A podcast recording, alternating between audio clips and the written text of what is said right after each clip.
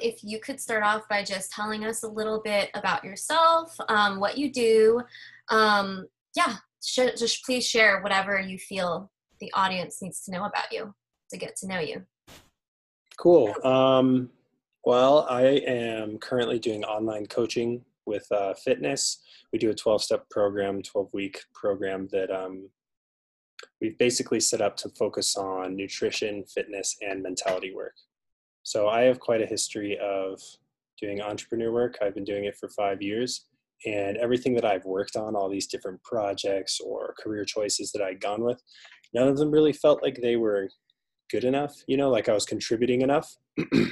so this one feels a lot closer to it because I'm actually able to work with people which is the thing that I really, really love to do is to work with people and be able to talk into them and hear about their life and build a connection. So that's where I'm at right now. Oh, cool.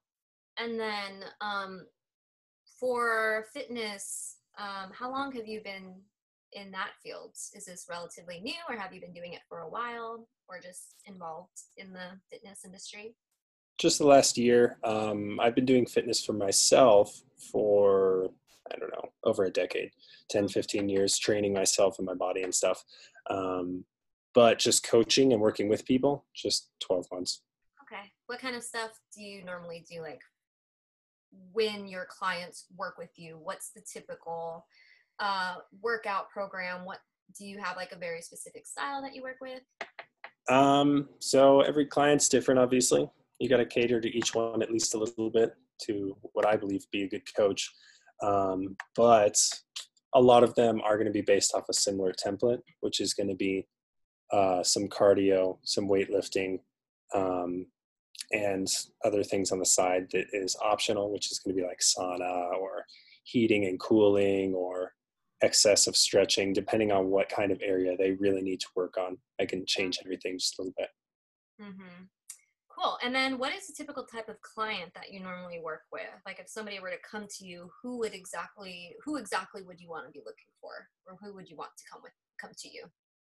Uh, it depends. There's probably a few, honestly. Um, ideally I'd like to work with men who have had either weight issues or like overweight issues or underweight issues. Personally, I was underweight, and that was the issue that I dealt with growing up through high school, college, all that stuff. I have to eat a lot just to keep my physique at where it's at right now. Um, so those are probably those people I can relate to the most, um, which makes them the most fun to work with. So if I had the option to choose every single client that came my way, it would be thinner guys who don't have a lot of muscle, who want to put on muscle and have just felt skinny, kind of that ectomorph body type. Yeah. Yeah. So if you're cool with it, let's talk. Do you want to talk a little bit about your experience with being underweight because that's i think that is um, not unusual but i don't think that that's something that is discussed a lot um, within the fitness industry. I feel like it's always focused on overweight and you know it's not something that i hear very often. As a as a coach or as a trainer working at a gym like i do hear about that pretty pretty commonly i just don't feel like it's really discussed that much in great detail Right. You might hear about women having not big legs or guys not having big shoulders, but usually you don't hear a whole bunch about guys actually being underweight and having eat a huge excess amount of calories just to put their weight on. Yeah. Um, at least not commercialized. Like we might hear about it obviously as coaches, but um, so yeah. Um, so in high school, I was underweight I played a lot of sports. I played lacrosse, football, and volleyball, and I got made fun of for not being thick. Obviously, um, I was also really tall, so you know now I'm six foot six. Uh, back in high school, I was probably like six two, six three oh, wow. before I graduated, um, and I was severely underweight. Like if my body weight now is two fifteen, back then I would have been same height, probably like one seventy. If that makes sense. So that's you know a 40 pound difference, which is a lot. um, yeah, that's just a lot. Yeah, and then did you feel like that? Obviously, it probably had an effect on you emotionally, but like, what were some of the feelings that you went through having to deal with like that body type and getting picked on Were there anything in particular that you struggled with? Just specifically like my self-image sort of thing. Yeah. Well, I guess everybody, you know, high school is a hard time because a lot of people are going through, you know, becoming an adult or learning what they want to do with their life, and we're all kind of thrown into this big melting pot. We're all trying to figure out what you know what we're trying to do with our life, um, and just that in itself kind of creates you know a lot of stress on a normal person but being young and going through puberty and all of these sports that you're playing in classes all of it just kind of builds up um, so i think a lot of the stress that i had was mainly because of that regardless of my body image. And then on top of that um, going out and playing those sports and having a body image issue just develops you know a little bit more severely um, and more quickly. So. yeah. Did any of those feelings carry over? Like what did you do to overcome that? Or is it still something that you that comes up every once in a while? Or have you completely healed from it in any way? Uh, well i would say you know everybody has some form of kind of like trauma or mental programming that we go through that we've kind of been indoctrinated into and part of mine is that where i'm like oh is my body too thin or am i this or this and especially being somebody who weightlifts you know i can always tweak those things so i'm always looking for improvements um, so I would say, yeah, on a daily basis, there's like a, all right, what do I need to work on today? What's more important for me today? Um, I wouldn't say I so much carry like that body image around just because I feel like I've achieved what I was looking for. Yeah. Um, and also I've gone through just kind of like personal therapy to like go back and not feel the same way as I did before. Yeah, no, I think that's super interesting because I had a specific body type when I was in high school. I, at some point, like when I developed or whatever, um, I had like a very thin upper body, but a bigger lower body, and I wasn't fit at all. I didn't take care of myself. I didn't eat well. I actually ate junk food and like like I ate garbage. So my body shape was like super weird because I was technically over not overweight, like in a big way, but I was not healthy technically. Yeah. So I think that carries over a lot into my own life today. Like I still like I know that I'm in great shape. I know that I look fine, but there are just moments where I will focus on like the way that I look in relation to how I felt in high school. Um, so that's really interesting because it's just so strange how that carries over and you'll still have those moments of feeling like you kind of go back to those feelings mm-hmm. really yeah just throwing that in there no i agree i think that we get like i said it's like that trauma or that mental programming or if somebody was to point that out to you now the effect that it has on you now would be very similar to the effect it had on you back then right you still yeah, absolutely it is because like i was in high school, I was 4'10, like slowly becoming the five foot person that I am today. Mm-hmm. Um, and that was just really hard for me because, like, even to this day, because I'm smaller, um, I noticed that in pictures and on video, I look like whiter than everybody else. It's like this weird thing, like maybe because I'm bottom of the ground. Maybe it's not even real. Like it could totally all be in my head also.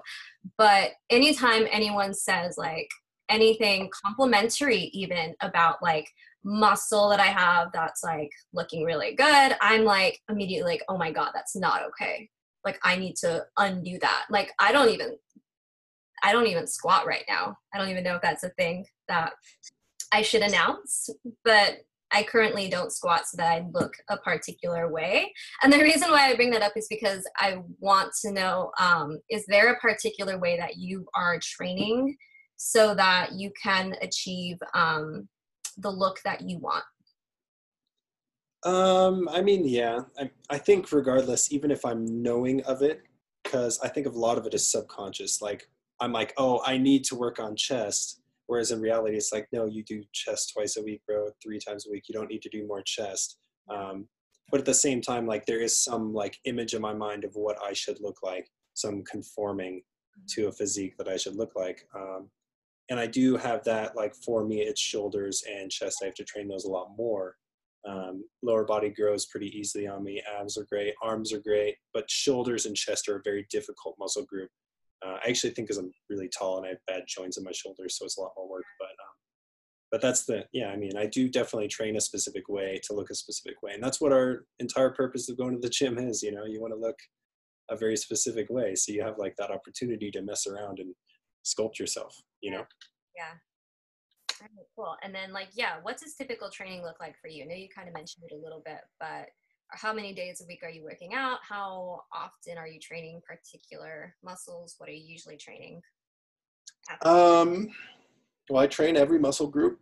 Uh, I spend a lot of time stretching. I stretch in the morning and I stretch directly after my lift as well. Um, just because stronger, it just makes you a lot stronger, and that's the ideal um, way to do it. But um, I do every single muscle group just once a week right now. Okay. Um, and then after I've gone, you know, six consistent six consistent weeks, then on the seventh week, I usually choose what I want to work out for that week and give other body parts a longer rest or see what's going to sit naturally. And yeah, I have a very weird workout regimen, if I'm honest. Why do you say it's weird? it's weird because I follow a script and then I choose to not follow the script for a period of time to see what my body does absolutely naturally. Kind of like, um, what is it called? What is that natural eating? There's some term that they use for natural eating. Intuitive? Intuitive eating, yeah, where you just let your body tell you what it wants to work on. And that's what I do for my workouts after I've been doing a consistent regimen for a period of time. Um, and and that benefits me greatly like that's some that's one of the greatest weeks i see the most results the most gains i feel the best um, and it could just be placebo but it really really helps me out yeah sure um, and then what do you like to do outside of the gym? Sure. Um, well yeah i love to rock climb uh, avid rock climber. How long have you been doing that? Uh, this is probably going to be just my second year getting through it. So i've probably been climbing about 18 19 months. Um, and that just started indoors, you know, a while back. And I love it. Honestly, it's really good uh, for your hands and your arms and your back. And it's a great way to sweat. And when you, I don't know, the feeling of accomplishment I get in there because I'm afraid of heights is really good. Oh, okay. Is that something that you started doing because you were afraid of heights? Um, well, so I guess we'll dip into my past here. So the last five years I ran a tree service business. And it was my business and so i had to do every single task possible on the list for a period of time before i hired other people to do it yeah. um, and one of those things that i started uh, i ended up doing for quite a while was actual tree climbing and being afraid of heights the first time you get up in a 60 foot tree and the wind is blowing you around and you're with a chainsaw and you're cutting logs heavier than you by you know a thousand pounds it, it's a little frightening. It's a little intimidating.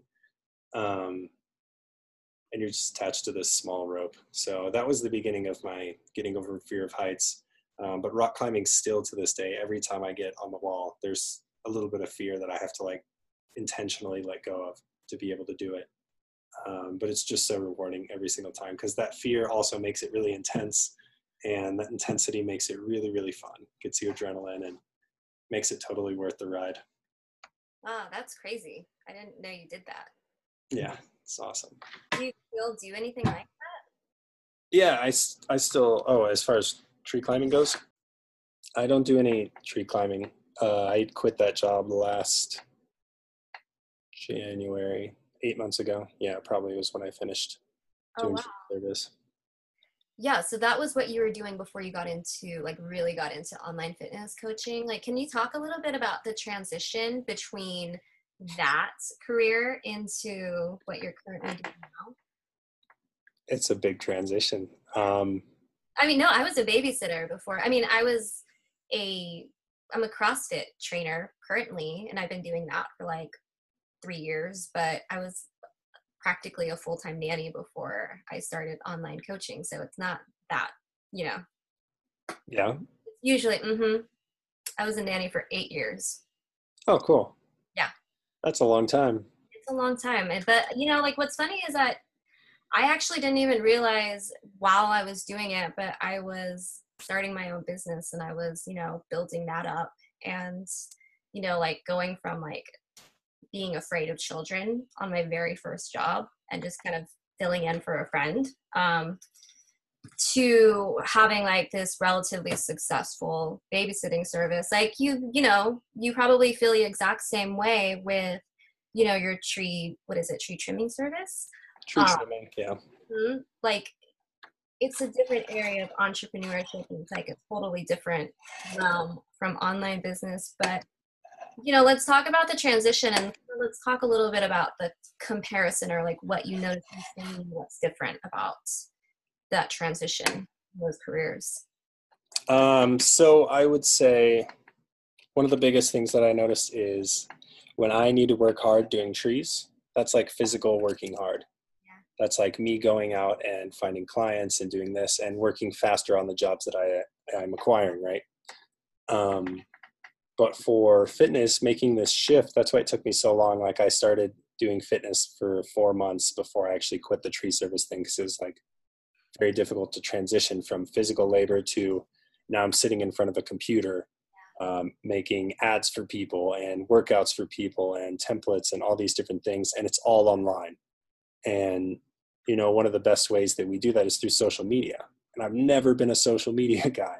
So going into the social media realm and then just hitting the ground running is i mean it was terrible at first. It was frightening and fearful but i think that that fear that that uncomfortability is what is making it so rewarding for me as well yeah that's interesting that you say that because when i um, started online coaching i actually had deleted my Facebook account for like a year and I had pulled away from social media. Um, like I think in 2016 or 2017. I think 2016 when I wrote my first book, I had decided like I'm not going to be on social media anymore. This is just the worst time suck. So, you know, to eventually have to be on it for a good amount of time every day. That was a really difficult thing to do because I you kind of feel like you're starting from scratch because if you're not posting regularly, then um, it's like who's actually going to pay attention to what I have to say. Suddenly, I'm talking about you know my coaching business is like what is what you know it felt like a like starting over almost. Yep. Yep, I would agree with that. And it's, you know, it's like any business in the form that you have to keep chipping away at the things that you need to do to make progress but also like with for example with the tree service i had a service bringing me leads after a period of time and i just paid them and so it was not like i had to be 100% on the ball at the time it was they gave me the leads and i took care of the leads and you know i took care of my end they took care of their end but this social media aspect is so weird because it's like everybody is posting things all the time and if you're not conforming to the post very often thing then you're not receiving the attention you need or the engagement or the the messages or people aren't as interested in you if you're not outdoing them in social media it seems yeah it's a whole game and we were talking about this like yesterday personally mm-hmm.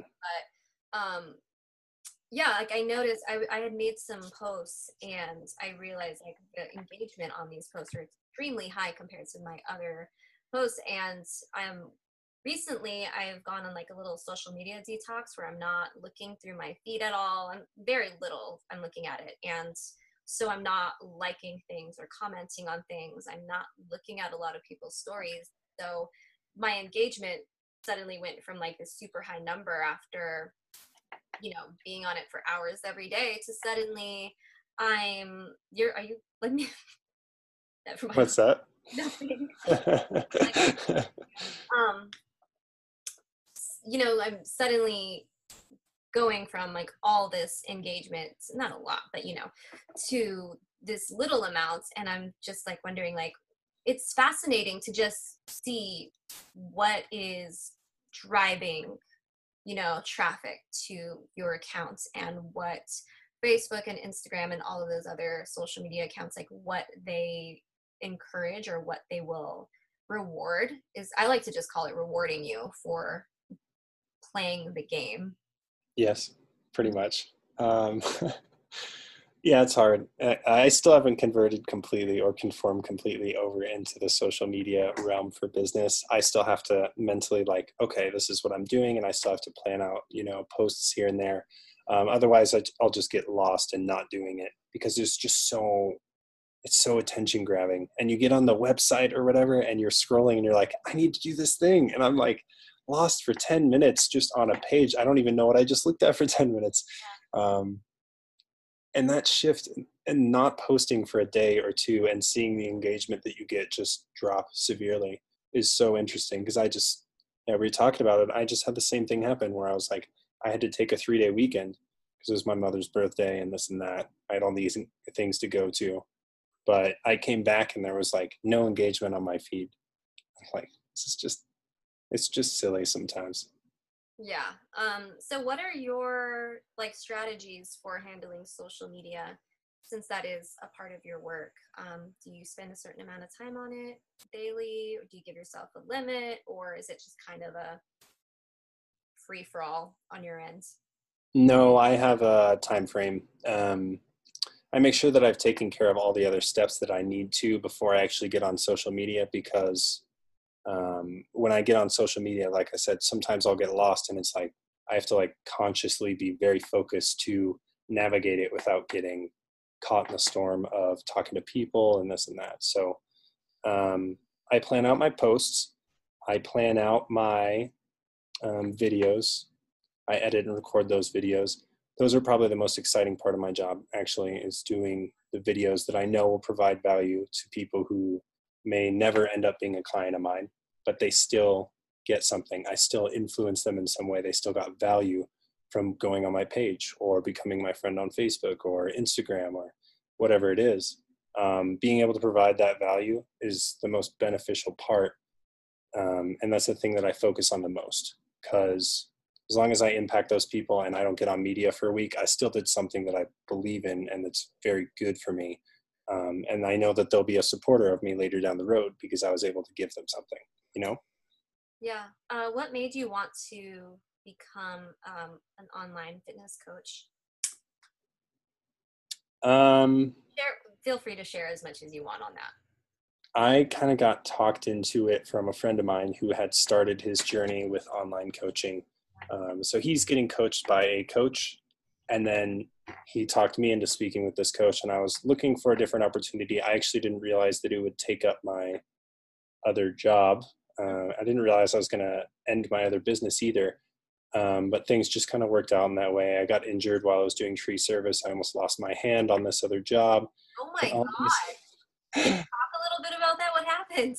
It's just, uh, I mean, to describe it, it's it's a very physics-based description. But I was in a tree and I got my hand caught under a rope that was holding a very large log. Um, and it shouldn't have happened, but it happened just by mere exhaustion and not paying 100% attention.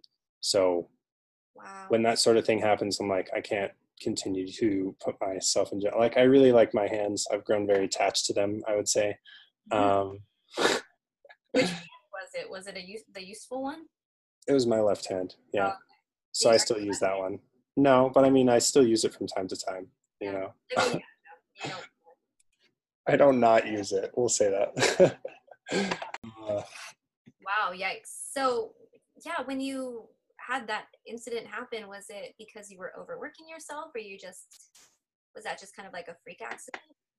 Um, so when you work in any industry for a period of time, if you're not always on your toes, there's a chance that you could do something wrong or in my case, I could hurt myself if I do something wrong. If you just become too relaxed, and seeing as my job's the number one most dangerous job in America, being relaxed doesn't really help me perform right. And getting two injuries on my left hand in the last year was just kind of a sign that I've become too comfortable in the tree, too comfortable doing this. Um, and so there's always these even subconscious shortcuts that you take to get things done at a quicker time frame. Mm-hmm. Yeah, wow, that's crazy. Yeah. happened. Um, yeah okay so then you transitioned into your coaching so what would you say is similar to um, your previous line of work what kind of stuff did you feel like you were able to carry on when you transitioned? Um, high ticket sales um, is definitely something I'm extremely comfortable with because uh, you can't really quote a tree, you can't underquote a tree because you'll end up paying money for that tree. um, and so learning that and how to talk to people and do sales and when i needed to make money i would go knock on a door and make something happen back in the early years of my business but learning how to set aside the right amount of time to do the work that you need to do which i think is extremely important. It's just time management simply put and discipline over yourself. For any entrepreneur in any industry just discipline doing the things that you know you need to do. Yeah do you have any advice for anybody who is interested in going into entrepreneurship particularly in the online space? Um i know some things about online. I feel like i'm constantly learning every single day that i'm doing it. Um, so maybe not so much in the online but with any business that somebody wants to start i would just say simply put be disciplined um, be okay with failing which i think is a huge thing. Um, and something that I do is being a perfectionist, being OCD. I love to build a blueprint and then keep building the blueprint instead of the actual thing. and that's just take action and don't overplan. Overplanning becomes procrastination, as simply put. Yeah. No, I completely agree. I feel like I have a tendency to like I overbook myself and I tell myself I'm going to do all these things and then I'll end up doing maybe two or three things on that list and I'll feel like a failure, like I'm setting myself up. Yeah. Upset about the day. Mm-hmm. But um, do you have any rules that you live by day to day when it comes to not even business, but in life? Like, what's the perfect day for you? The perfect day? I don't think I found it yet. uh, a really good day is being able to get some form of exercise, whether that's be, you know, play volleyball, sand volleyball with my friends, go rock climbing, um, have a get together like a community event. Um, so I can get, you know, my endorphins going. And then also being able to sit down and read a book, I think is by far the number one thing in my list is not being stressed about something, not being worried or rushed into anything, and having the ability to literally just sit down against a tree outside with nobody talking and reading a book. Wow, that's very nice. What kind of books do you like to read? I'm an old school fantasy reader. I like sci fi, fantasy, um, stuff that isn't real. helps me keep dreaming, you know, keep innovating. I almost became a sci fi writer. I know. I think you told me this, yeah.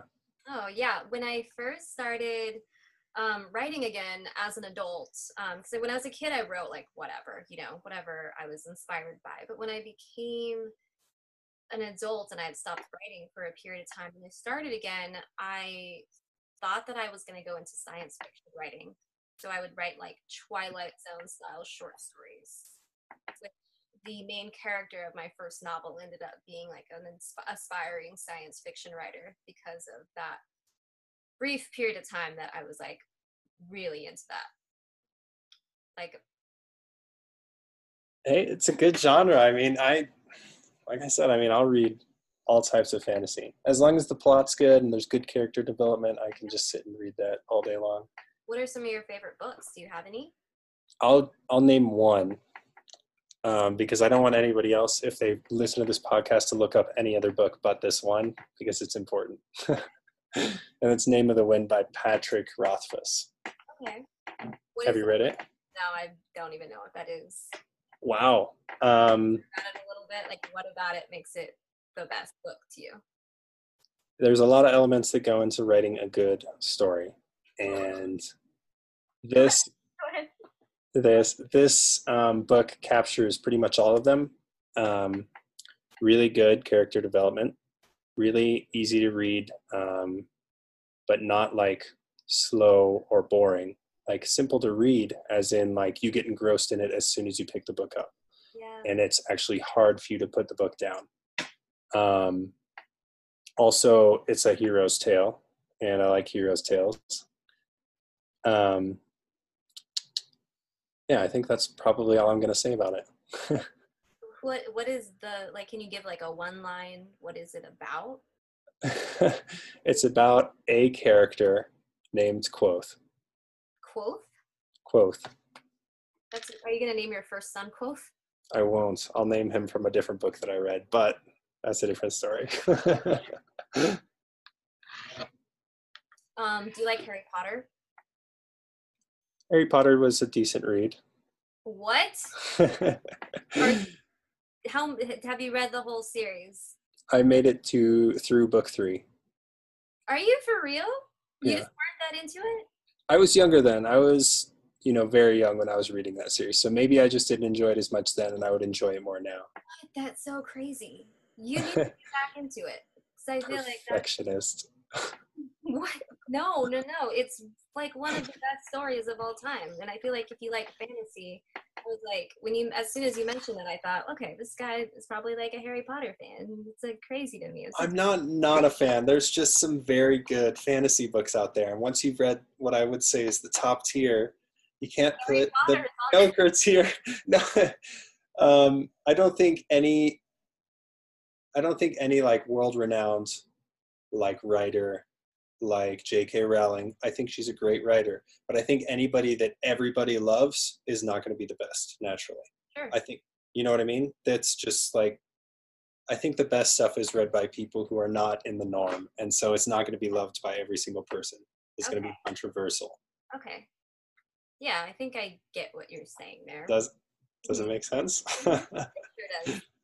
Um, yeah, let's talk a little bit about nonfiction then. What kind of books do you like to read? Are you like an avid reader of like personal development or any particular genre outside of fiction? you know, I was until a really good friend of mine said, "You've read a lot of those books, Caleb. I think you know what you need to do, and reading in excess of that, like." It can be useful, but at the same time, the time the amount of time that you spend doing it Mhm. like you could spend it taking action instead and i get stuck in that blueprint mindset so um, there's a few really good books i really enjoyed the four hour work week yeah. um, simply because i relate to that i wouldn't say it was the greatest written personal development book but the data and it's really good yeah. um, and he provides details on all the different methods that he used to create a life where he doesn't need to work more than four hours a week. Um, which I really appreciated. And then there was a there's another one by Napoleon Hill. Uh, Think and Grow Rich. Yeah, and I thought that book was extremely repetitive um, after the first half. A little hard to read, honestly. Yeah, but there's some really good things in there to learn about. Um, I really like when he talks about the mastermind group because I think that's extremely Yeah. extremely useful tool that anybody can use if they're trying to create a good community that's going to help support them in their growth and in their entrepreneurship or whatever. Um, and besides that, personal development books, probably like the Bible. I think that, Are go you, ahead. Are you religious at all? I am not religious. Uh, I've studied a lot of different religions and philosophies. I don't follow any rules. And were you raised religiously at all? I was, I was, yeah. Do you want to talk about that or no? Sure. Because I have you want to know. I I have stuff that I can say about that too. So I would love to know what your experience with religion was. If you can share like what religion, what that was like when you decided to transition out of that. I don't know if it's ever really like a transition unless you're one of those people that's just like, I hate that. I hate the way people think there. I hate the community, all that stuff. Then it's like they force themselves out of it. But I mean, for me, there's always going to be an aspect. Like, I do believe there's a God. I believe there's like a conscious being that does works in the world. I don't know if I believe that he's got this very finite, detailed list of agendas that he needs to do. Um, but I do think like the intent of this being is goodness. I do believe it is like a pure being.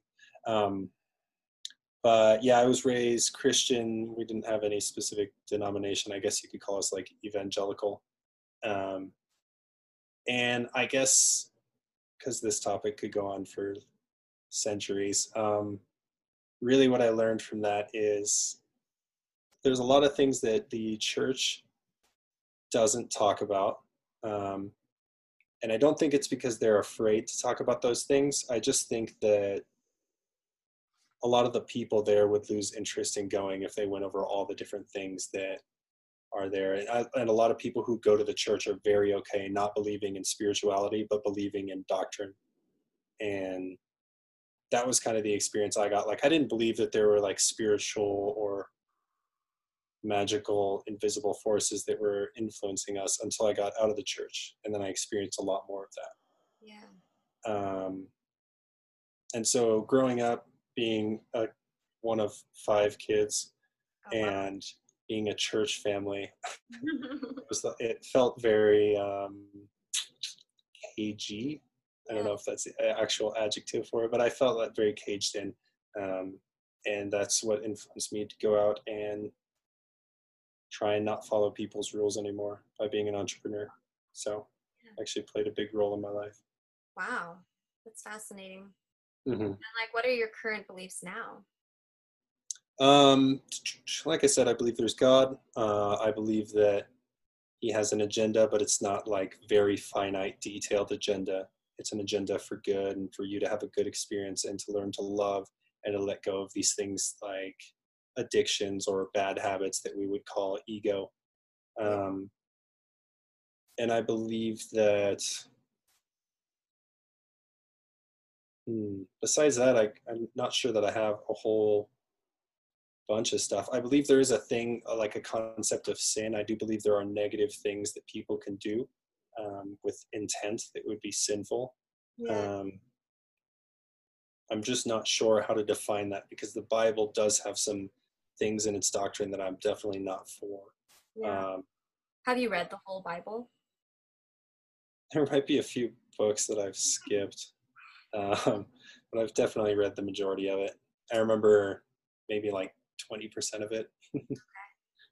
yeah, I've never read it in full. I think I've only read like bits and pieces of it. I grew up, my family was Catholic. Like we identified as Catholic. I, I was baptized and everything, but we were not churchgoers. Like maybe we went for like Easter and Thanksgiving and things like that, but it was definitely a belief in our household that we had and to the point where when i went out into the real world and like school like i thought everyone believed in the same thing like that was kind of the environment that i was raised in.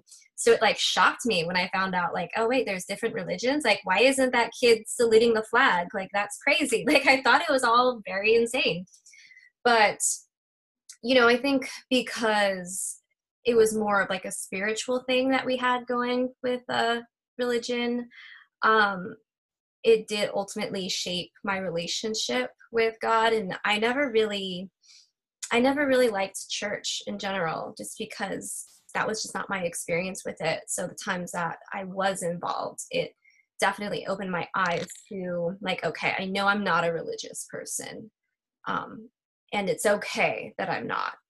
I think ultimately realizing that your personal relationship with whatever you want to believe in god source you know universe um, and obviously um, like my family is christian now and they are avid avid churchgoers um, which is weird because that was not something that i grew up with so it's kind of strange to be in a household like that now where you know there's a lot more god talk than there used to be Mm-hmm. And to have different beliefs too from my family, like that's a weird, there's like a disconnect slightly. Mm-hmm. Um, that's tough. Do you feel that way with anybody in your family or anyone you're close with where there is a little bit of resistance as far as beliefs go? Um, I, are you saying a resistance that I have towards them? On either side, because I know for me, it's my mom um, I won't talk about it a lot, but my mom and I, um, I don't really like butt heads with her because I believe in everything. You know, I believe that everything is possible. Um, uh, but for her and like a couple of other of my relatives, like they're not really down with my spiritual clown. I guess is the best way to put it. Um, so is that something that you've experienced? I don't think anybody, except for maybe one or two people, share the same kind of idea about God and spirituality that I do. Um, but I, I think that's probably true for most people. Like we all have a different sense, really internally, like of this God force of God. Um, I wouldn't say there's a abrasion. I definitely the black sheep in my family, where I just don't believe super conservative like Christian beliefs because they, a they feel very like not quite controlling, but they feel very like so focused on the rules.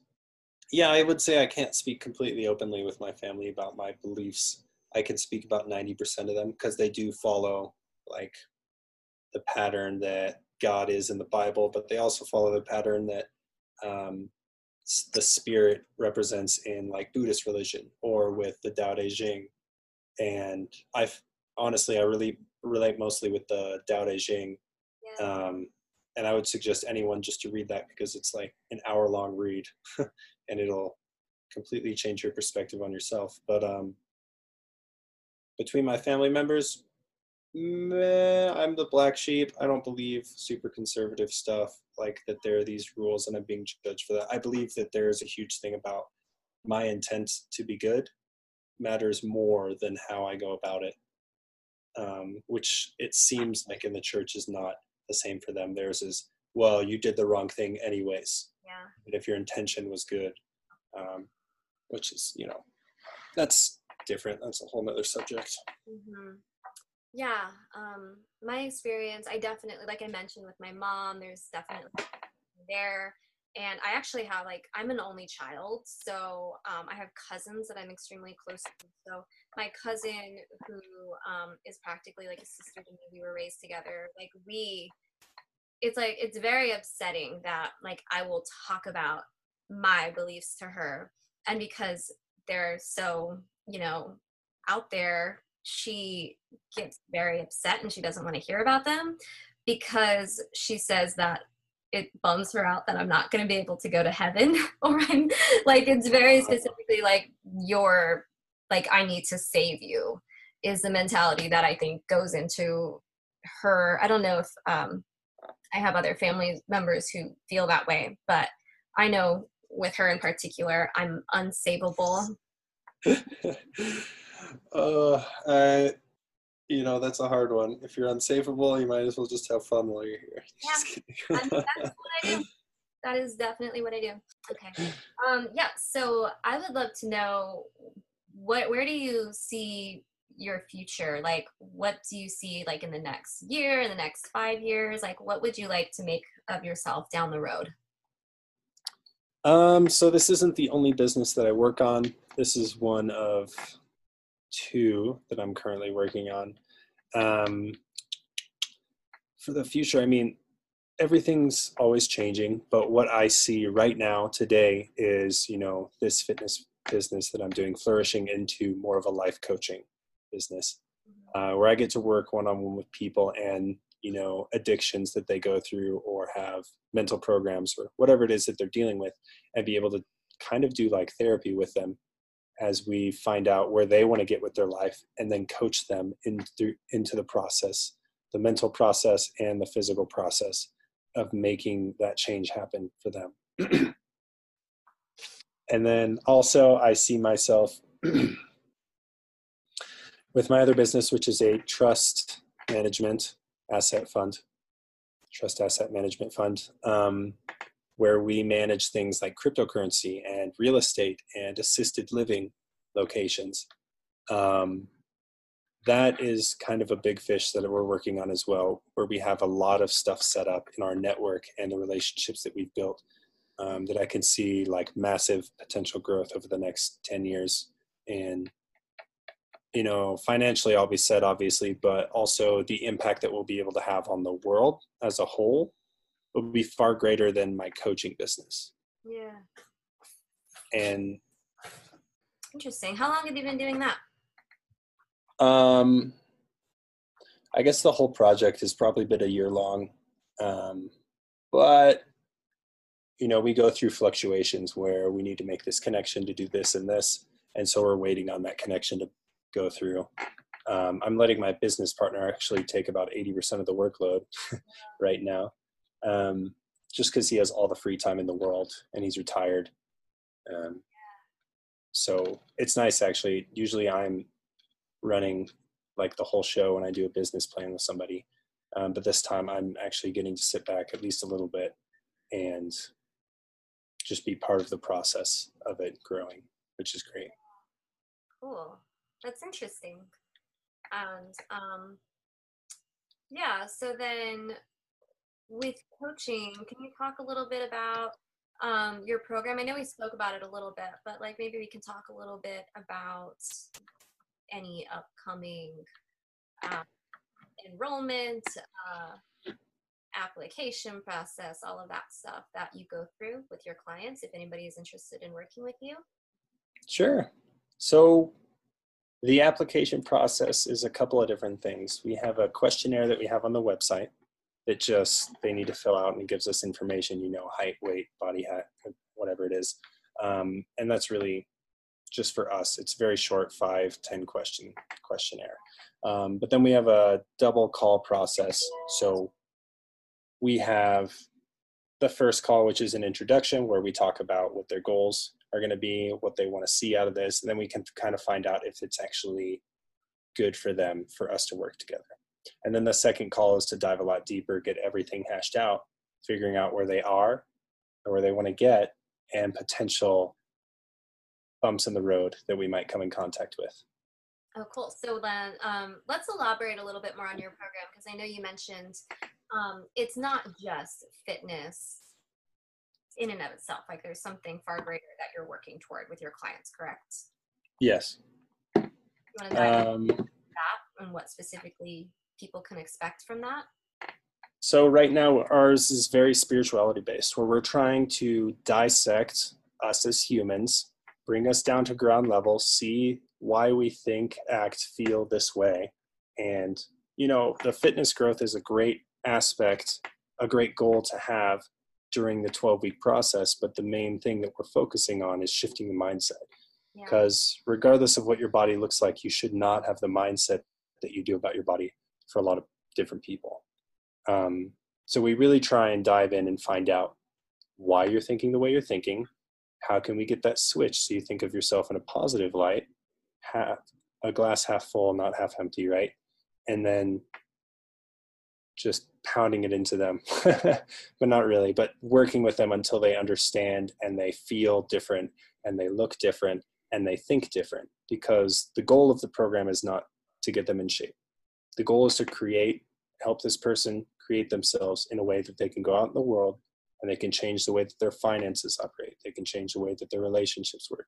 They can impact, even if their world's really small, they can impact that world around them and that's what we want to create is more people like that yeah that's really amazing and i think what i love about the online coaching space is that it is opening up people's eyes to the fact that yeah like fitness is great losing weight is great but getting and getting in shape is great you know all good stuff but ultimately like that's really not the end of it there's so much that goes into creating this quality life. And we think that, you know, if we lose weight, we're going to get everything that we want, or when we reach a certain goal, we're going to get everything we want. But if we don't really have that mindset and all that other stuff in place, then we're just going to be kind of trapped in this loop of, you know, losing weight, gaining weight, never really being happy. Um, yeah, with that being said, um, what have you noticed in your life that like was it starting with fitness that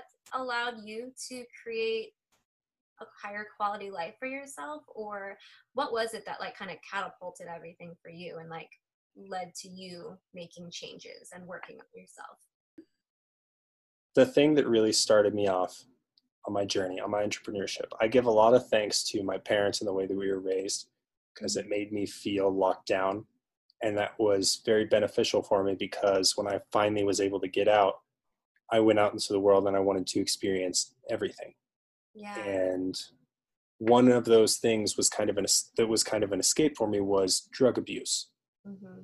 and I cater a lot of the su- the success I have now to drug abuse and to the way that I was raised. Um, simply because I've never had a job longer than eight months.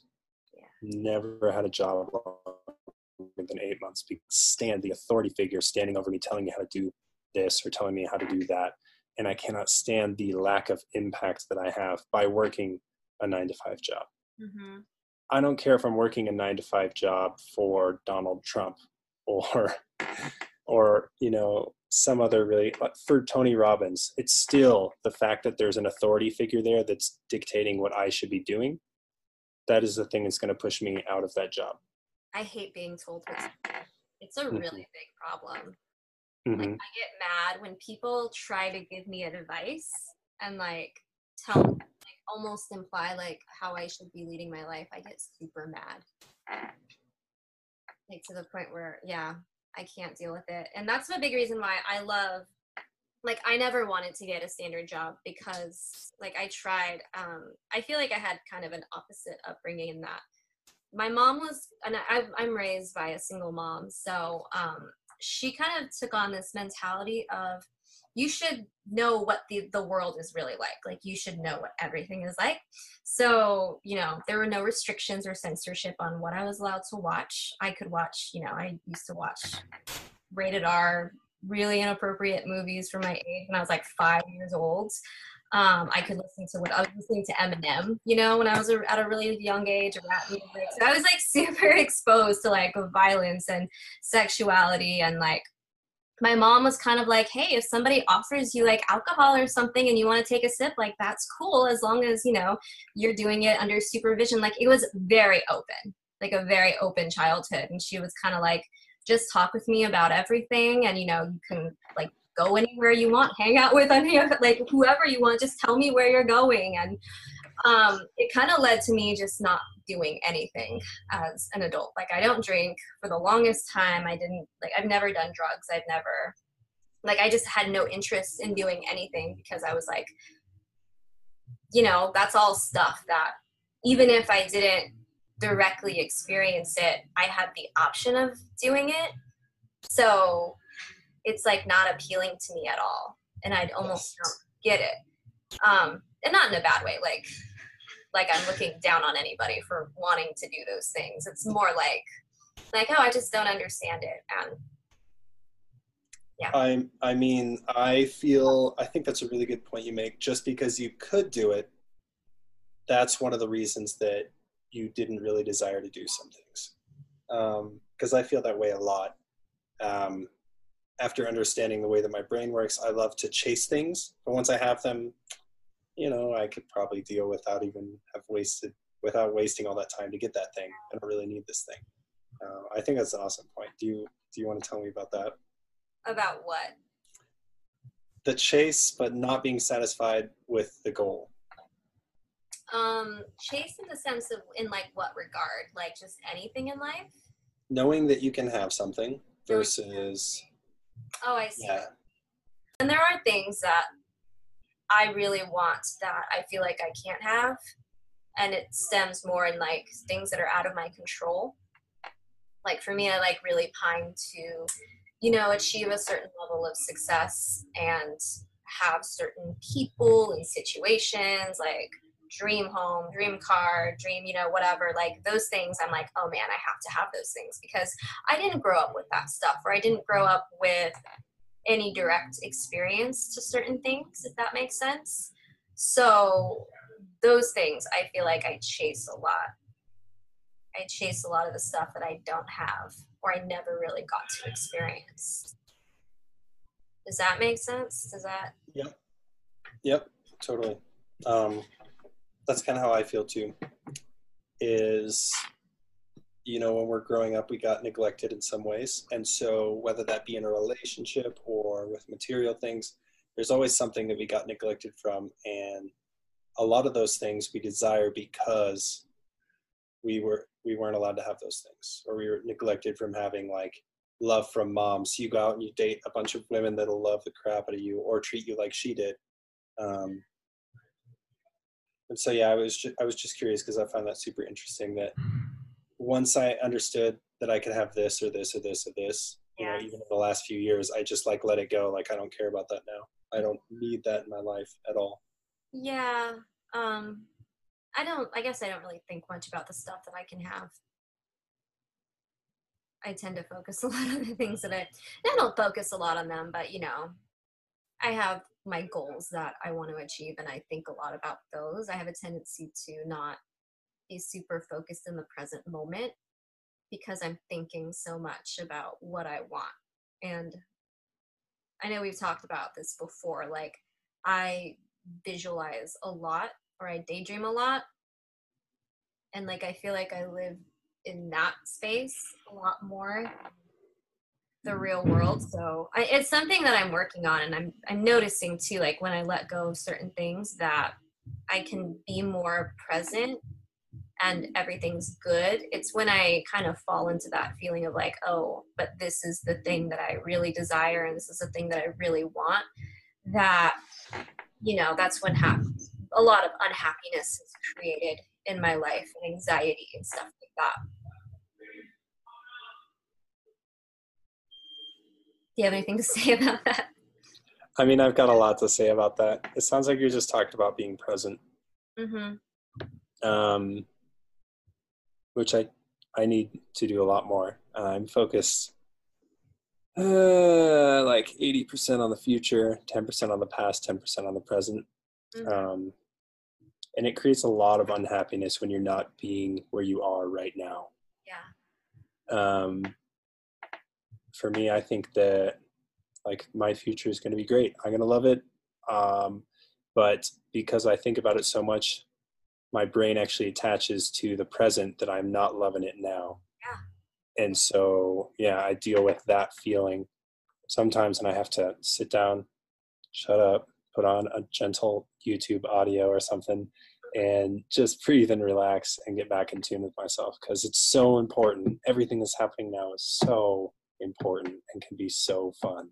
yeah it's so crazy like sure future stuff is definitely what you know i have things that i want to achieve and they're very important to me but i also have to like remind myself that like only this moment is real. Like none of that stuff is real.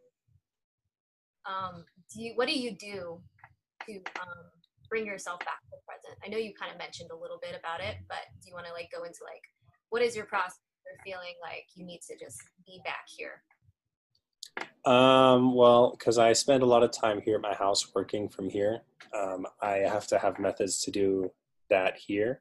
And that really is just sitting down, um, being silent. Sometimes it's going outside and letting the wind be the only music that I hear. Because most times I walk in a room and someone puts on music and you're just constantly bombarded with music all day and you don't get that sense of total silence. Um, but going outside, listening to music, going on a bike ride, that's been really good for me the last couple of days.